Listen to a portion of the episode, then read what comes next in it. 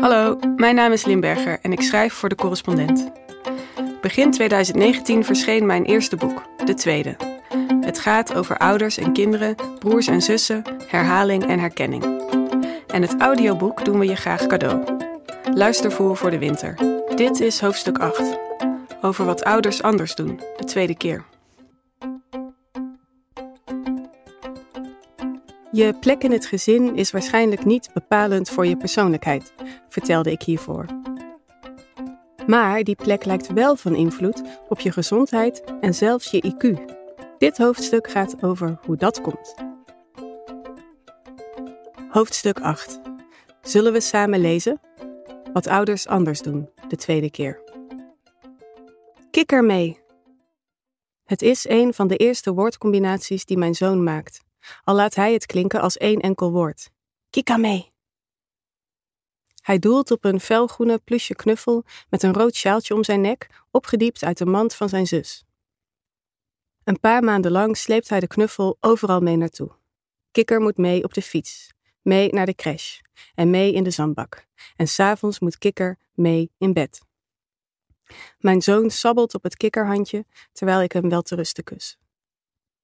Elke avond bedenk ik dat ik het beest, dat er steeds groezeliger uitziet en steeds meer ziektekiemen lijkt te herbergen, echt een keer moet wassen. Elke ochtend vergeet ik dat te doen. Tweede kinderen hebben minder kans op astma, eczeem en allergieën dan eerste kinderen. Niet dat tweede kinderen er immuun voor zijn, maar dat ze er last van krijgen, komt gemiddeld minder vaak voor. Ik lees het in een artikel in het European Journal of Allergy and Clinical Immunology. Dat is geen dagelijkse kost voor mij, maar ik ben toch nog niet klaar met het geboortevolgorde-effect. Of het geboortevolgorde-effect is nog niet klaar met mij. Zeker, ik ben alert door de blootgelegde fabels over de invloed van je plek in het gezin. Maar dit geloof ik meteen. Ik heb dat hele pakket aan aandoeningen, terwijl de longen van mijn zusje prima functioneren en niemand een gavere huid heeft dan zij. Zo werkt dat dus, met gemiddelde en kansen en algemene uitspraken op basis van heel veel data. Het is zoveel gemakkelijker ze voor waar aan te nemen wanneer je jezelf erin herkent. Zoveel gemakkelijker om te geloven dat rivaliteit tussen broers en zussen onvermijdelijk is wanneer je je eigen kinderen ziet strijden. Zoveel gemakkelijker om te geloven dat de aarde opwarmt wanneer de ene hittegolf naar de andere zich aandient. Of dat er zoiets als zwangerschapsdiscriminatie bestaat wanneer een vriendin, in verwachting van haar tweede, tijdens een sollicitatieprocedure te horen krijgt dat zij dit toch eigenlijk niet moet willen, deze zware baan die eist dat ze straks op de toppen van haar kunnen presteert. Voor de zekerheid telefoneer ik met een kinderarts die gespecialiseerd is in longziekte en allergieën. Het is echt waar, zegt hij, en de meest gehanteerde verklaring is de hygiënehypothese. Wie een oudere broer of zus heeft, wordt op jonge leeftijd aan veel meer ziektekiemen blootgesteld dan wie thuis de eerste is.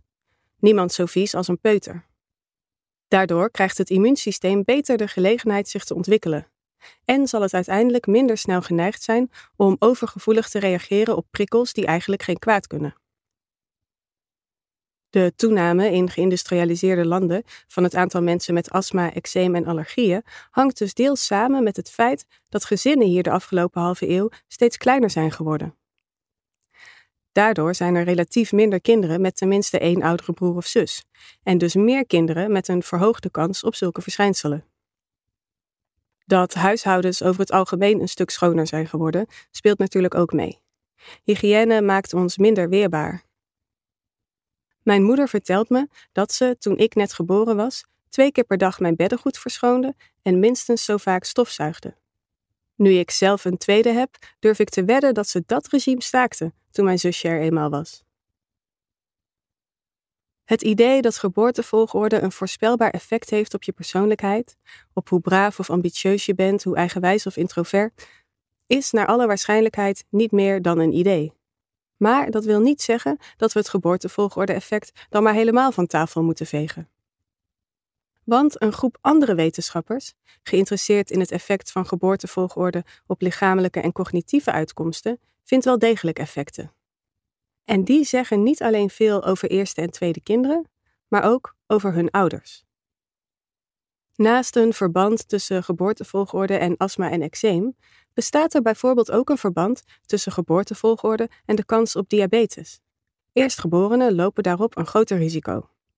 Datzelfde geldt voor hoge bloeddruk, al tasten epidemiologen nog in het duister over hoe dat kan. Ook lijkt geboortevolgorde van invloed op lichaamslengte. Hoe meer kinderen een gezin telt, hoe kleiner ze over het algemeen zijn. En de tweede wordt sterker door dit verband beïnvloed dan de eerste. En de derde en de vierde nog weer meer. En lichaamslengte wordt vaak als graadmeter gebruikt voor gezondheid en levensduur. De verklaring? Wetenschappers dragen meerdere mogelijke oorzaken aan. Onderzoek laat zien dat kinderen met oudere broers of zussen minder vaak al hun vaccinaties krijgen en ouders schaken minder vaak deskundige hulp in wanneer hun jongere kinderen ziek zijn. Kinderen met oudere broers en zussen eten ook vaker junkfood op jonge leeftijd. En hoe meer kinderen een vrouw al heeft, des te kleiner de kans dat ze tijdens haar zwangerschap een gezond dieet volgt. Ik herinner me de trouwerij van mijn schoonzus en haar man in het snikhete midden van Frankrijk. Mijn dochter was anderhalf, mijn zoon nog niet in aantocht en een dag na de feestelijkheden bleef de familie nog hangen. Die avond kregen mijn neefjes en nichtjes allemaal een ijsje. Of onze dochter er ook een wilde, was de vraag. Nee, zeiden wij, want ze at nooit ijs en ze was pas anderhalf, dus waarom zou ze? Toen we drie jaar later met z'n vieren naar de ijssalon liepen voor het eerste ijsje van het voorjaar, kwam het niet eens bij me op om mijn zoon van anderhalf over te slaan. De regels die je opstelt voor de opvoeding van de eerste, de gewoontes die je je aanmeet, blijken niet altijd bestand tegen de extra druk die een tweede met zich meebrengt. Toch komt de tweede er in studies naar het effect van geboortevolgorde op gezondheid niet altijd bekijkt vanaf. Langlopend onderzoek onder een dwarsdoorsnede van de Britse populatie suggereert bijvoorbeeld dat kinderen met een oudere broer of zus minder vaak psychische problemen hebben dan oudste kinderen. Het zou kunnen dat oudere broers of zussen als een soort buffer dienen in tijden van sociale stress. Een andere mogelijke verklaring, al dus een van de onderzoekers, is dat een tweede kind, vaker dan een eerste, wordt geboren in een gezin dat al is voorbereid op het familieleven. Stabieler wellicht, en daardoor beter in staat een veilige, betrouwbare omgeving te bieden voor een kind om in op te groeien. We hadden alles al in huis, zegt een moeder die ik ken tevreden wanneer ze vertelt over de geboorte een aantal maanden eerder van haar tweede dochter. Al die extra zachte handdoeken en hydrofiele luiers en kruiken en flesjes en het wiegje en de draagzak en de kinderwagen. We hoefden ons nergens meer druk over te maken. Ze oogt ontspannen, veel meer dan een paar jaar geleden, toen haar oudste dochter er net was. En ik vermoed dat de spullen die ze opsomt een metafoor zijn voor een minder tastbare vorm van alles al dat ze eigenlijk probeert te zeggen dat zij en haar vriend de eerste schok van het ouderschap al te boven waren bij de tweede. Dat ze zich al een manier van leven hadden aangemeten die relatief makkelijk ruimte kon maken voor een nieuw, klein, afhankelijk element. Iets soortgelijks is denk ik wat mijn eigen moeder bedoelt wanneer ze zegt dat de tweede veel minder dan de eerste een experiment is. Dat de eerste haar of zijn ouders laat oefenen en dat oefening kunst baart. De onbevangenheid waarmee mijn vriend en ik onze dochter verwelkomden, zag ik altijd als een pre. Veel romantischer om de eerste en de enige te zijn, terra incognita, dan een variant op wat je ouders al kennen. Maar misschien is het zo gek nog niet, ten tonele verschijnen wanneer de storm wat is gaan liggen. Op mijn computer hou ik een lijstje bij van de wel en niet bewezen geboortevolgorde-effecten. Persoonlijkheid? Er bestaat geen effect. Lichaamslengte? De eerste heeft betere vooruitzichten. Kans op astma, hoge bloeddruk en diabetes? De tweede loopt minder risico. Kans op psychische problemen in tijden van stress? De tweede heeft het gemiddeld beter bekeken. En het is alsof ik hoop op een slotsom, een eindoordeel. Alsof ik hengel naar een conclusie dat het per saldo beter is om de eerste te zijn of juist de tweede. Of nog beter, dat je de voor- en nadelen voor de een kan wegstrepen tegen die voor de ander, zodat de eerste en de tweede uiteindelijk precies even goed af zijn. En nu is dit natuurlijk een krankzinnige exercitie. Al was het maar omdat een volgende studie de effecten weer kan ontkrachten. Al was het maar omdat die gemiddelde lichaamslengtes en kansen op allergische aandoeningen uiteindelijk vrij weinig zeggen over de twee specifieke individuen voor wie ik dit lijstje bijhoud. Mijn dochter heeft geen astma, mijn zoon wel eczeem. Dus daar ga je al. Toch blijf ik zoeken, blijf ik mijn lijstje aanvullen. Omdat ik ergens vrees dat het feit dat ze met z'n tweeën zijn op de een of andere manier niet eerlijk uitvalt. Dat een van de twee puur toevallig een betere deal heeft, een betere startpositie. En dat je dat dan maar beter kan weten als ouder, zodat je ervoor kan compenseren. Of is die vraag te kil, te berekenend? Alsof de wijze waarop een gezinsconstellatie uitpakt voor het ene kind zomaar kan worden afgezet tegen de manier waarop dat voor het andere kind gebeurt. Alsof we een notaris zouden kunnen inschakelen, die permanent meekijkt en al onze keuzes en impulsen, al onze vergissingen en meevallers optekent in een levensgroot Excel-bestand. Zodat we straks onder de streep twee exact dezelfde uitkomsten kunnen laten verschijnen. Alsof mensen niet grillig zijn, de wereld niet vol verrassingen. Kennelijk heb ik de neiging om mijn kinderen te zien als de potentiële winnaars en verliezers van ons gezin. Ironisch genoeg in een wedstrijd waarvan de kaarten grotendeels al zijn geschud. Kennelijk geloof ik ook, ergens, dat de winst van de een automatisch ten koste gaat van de ander. Alsof er een beperkte hoeveelheid geluk en succes tot hun beider beschikking staat, een pool waar ze gezamenlijk uit moeten putten. Het is een erfenis misschien van hoe ik lang heb gedacht over liefde, dat ze eindig was. En dat de liefde die je voelde voor je kind dus zou worden afgetrokken van de liefde die je voelde voor de vader van dat kind. Terwijl het samenleven van ons viertal voelt eerder als een ingewikkelde choreografie dan als een wedstrijd. Onze roedel oefent in routine, niet voor een race. The winner takes it all, survival of the fittest. Het is eigenlijk een absurde lens om het gezinsleven door te bekijken. Toch is dat precies wat de groep wetenschappers doet die zich het recentst op het geboortevolgorde-effect heeft gestort. Dat zijn namelijk economen. Sinds een jaar of 15 onderzoeken ook zij de manier waarop je plek in het gezin je beïnvloedt. Daarbij zijn ze met name geïnteresseerd in het soort harde, meetbare zaken waar ook Francis Galton zich anderhalve eeuw geleden mee bezighield: cognitieve vaardigheden en schoolprestaties. Het soort zaken, kortom, dat iemands human capital bepaalt. Deze economen vergelijken in hun studies niet alleen kinderen uit verschillende gezinnen met elkaar, maar kijken ook naar broers en zussen uit hetzelfde gezin. Daarbij maken ze gebruik van ongekend grote databestanden die sinds het eind van de vorige eeuw beschikbaar zijn gekomen voor wetenschappelijk onderzoek. Die bevatten bijvoorbeeld nauwkeurige informatie over de gehele bevolking van Noorwegen of Zweden of van de staat Californië. En nu komt het. Rekenend met deze data vinden economen consistent geboortevolgorde-effecten. Het opvallendste? Net als bij Galton's Man of Science hebben eerstgeborenen doorgaans de grootste kans op succes. Zo vond een onderzoek uit 2007, waarbij een groep Amerikaanse economen data van de voltallige mannelijke populatie van Noorwegen onder de loep nam, dat het IQ van het eerste kind gemiddeld drie punten hoger lag dan dat van het tweede kind. Een onderzoek uit 2016 onder een grote groep Amerikanen zag dat tweede kinderen een 3 procentpunten kleinere kans hadden om een middelbare school af te maken en gemiddeld een half jaar minder onderwijs genoten dan eerste kinderen.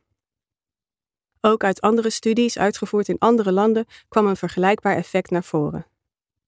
Het is nu wel duidelijk, schreven twee economen in 2016 in het Journal of Human Resources, dat in landen met hoge inkomens eerder geboren kinderen, wanneer ze volwassen zijn, meer opleiding hebben genoten en meer verdienen dan later geborenen. Dat dit geldt voor landen met hoge inkomens, voor landen als Noorwegen en de Verenigde Staten bijvoorbeeld of Nederland, is belangrijk om erbij te noemen. Economen die het verband onderzochten tussen geboortevolgorde en menselijk kapitaal in Ecuador, de Filipijnen en Ethiopië ontdekten een omgekeerd effect. Daar genoot de oudste vaak juist het minste onderwijs. De verklaring? In arme landen met slechtere sociale voorzieningen is het vaak de eerstgeborene die van school wordt gehaald om een bijdrage te leveren aan het gezinsinkomen. Jongere broertjes of zusjes kunnen, mede dankzij de inspanningen van de oudste, wel naar school blijven gaan. Nu is drie IQ-punten een betekenisloos verschil. Je merkt er niks van als je met iemand praat, legt een pedagoog aan me uit.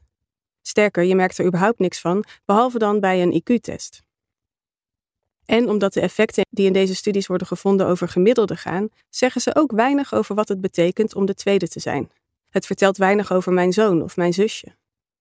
En hoewel schoolprestaties en IQ weliswaar het voordeel hebben dat ze meetbaar zijn, meten ze alleen iemands specifieke vaardigheden op dat ene specifieke moment in de tijd. Maar dan nog, een effect is er. Bovendien, een studie naar het verband tussen IQ en geboortevolgorde bij Noorse mannen concludeerde dat dit effect verdween voor wie de tweede zoon was, maar wiens oudere broer of zus op jonge leeftijd was overleden. Zo'n tweede werd dan een de facto eerste en scoorde navenant. Dat betekent dat het effect waarschijnlijk niet met biologische verschillen tussen eerste en tweede kinderen te maken heeft, niet met nature, maar met verschillen in hoe ze behandeld worden. Met nurture dus. Oftewel, het lijkt erop dat ouders anders met hun eerste omgaan dan met hun tweede. En vooral dat dit gevolgen heeft voor de cognitieve ontwikkeling van hun kinderen, hoe klein die gevolgen ook zijn.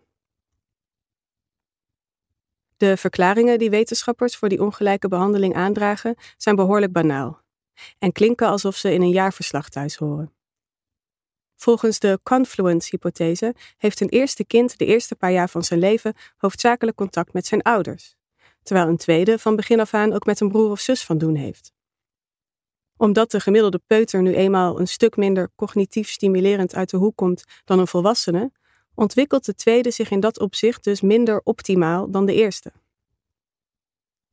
Daarnaast varen oudere kinderen intellectueel wel bij het onderwijzen en begeleiden van hun jongere broers of zussen, terwijl hun jongere broertjes of zusjes, juist door die begeleiding, minder worden uitgedaagd om bepaalde problemen zelf op te lossen.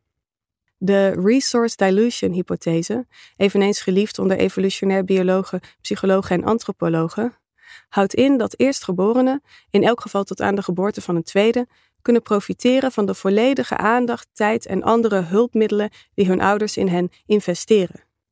De tweede kan nooit op diezelfde wilde rekenen. En dan is er nog wat een Amerikaanse socioloog het vermoeidheidseffect noemt. Voor ouders met meer dan één kind, onderworpen aan meerdere, vaak conflicterende eisen, worden opvoedidealen allengs buigzamer. Dat effect zou mede kunnen verklaren waarom Zweedse ouders, volgens een groep economen die hun gegevens onderzochten, minder geneigd waren om huiswerk en schoolprestaties met de tweede te bespreken dan ze dat met de eerste hadden gedaan. Diezelfde data wezen uit dat eerstgeborenen in hun tienerjaren meer boeken lazen, dus toch, meer tijd aan hun huiswerk besteden en minder televisie keken of gameden dan tweede en later geboren kinderen. Obviously, zei een jonge Amerikaanse moeder uit mijn vriendenkring toen ik deze drie hypothesen voor haar samenvatte. Ze rolde met haar ogen. Mijn eigen reactie was minder verveeld. Ik schrok er juist van, voelde me betrapt. De theorie bevestigde wat ik zelf had ervaren en deed niets om mijn ongemak daarover weg te nemen. Toen mijn zoon bijna één was, reden we naar Frankrijk voor onze eerste vakantie als gezin van vier. Mijn aantekeningen uit die tijd gaan vooral over mijn dochter, die een veel eisende periode doormaakte. Ze wilde niet zelf lopen, of juist wel, struikelde over boomwortels en gilde dan moord en brand. Had nergens zin in of wilde juist dingen die ze nog niet kon. Ze had het moeilijk en was verdrietig, of ze was juist vrolijk en liep over van energie en kletste ons de oren van het hoofd. S'nachts had ze nachtmerries en s ochtends waren we allemaal uitgeput. Overdag wisselden mijn vriend en ik elkaar af met dutjes. Wie niet sliep, probeerde mijn dochter te vermaken, te kalmeren of bij te houden. Mijn vriend en ik waren altijd goed geweest in reizen, maar nu we het met z'n vieren deden, verkruimelden de dagen waar we bij stonden. Waar we bij lagen, eigenlijk. Mijn zoon intussen lag urenlang op een kleedje in het gras en brabbelde tegen de bomen. Hij was kalm en snel tevreden.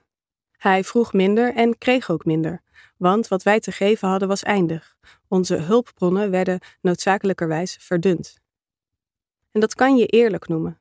Elk kind kreeg wat het nodig had. Maar geen van tweeën kreeg meer dan dat. En meer was wat ik hem beiden gunde.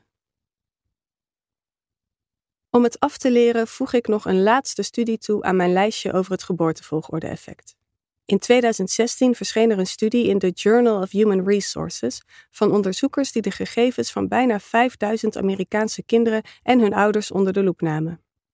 Deze onderzoekers zagen wederom dat eerste kinderen gemiddeld hoger scoorden op cognitieve tests en betere schoolresultaten behaalden dan tweede en later geboren kinderen.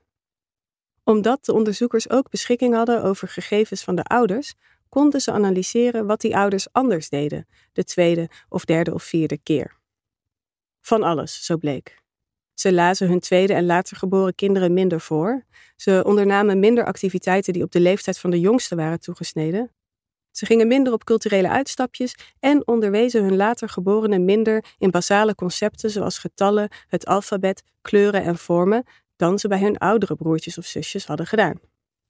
De ouders boden hun jongere kinderen, in de woorden van de wetenschappers, een minder cognitief verrijkende thuisomgeving dan ze voor hun eerste kinderen hadden gecreëerd. Met de komst van een tweede, schreven ze, groeit de druk op de aandacht en de tijd van de ouders.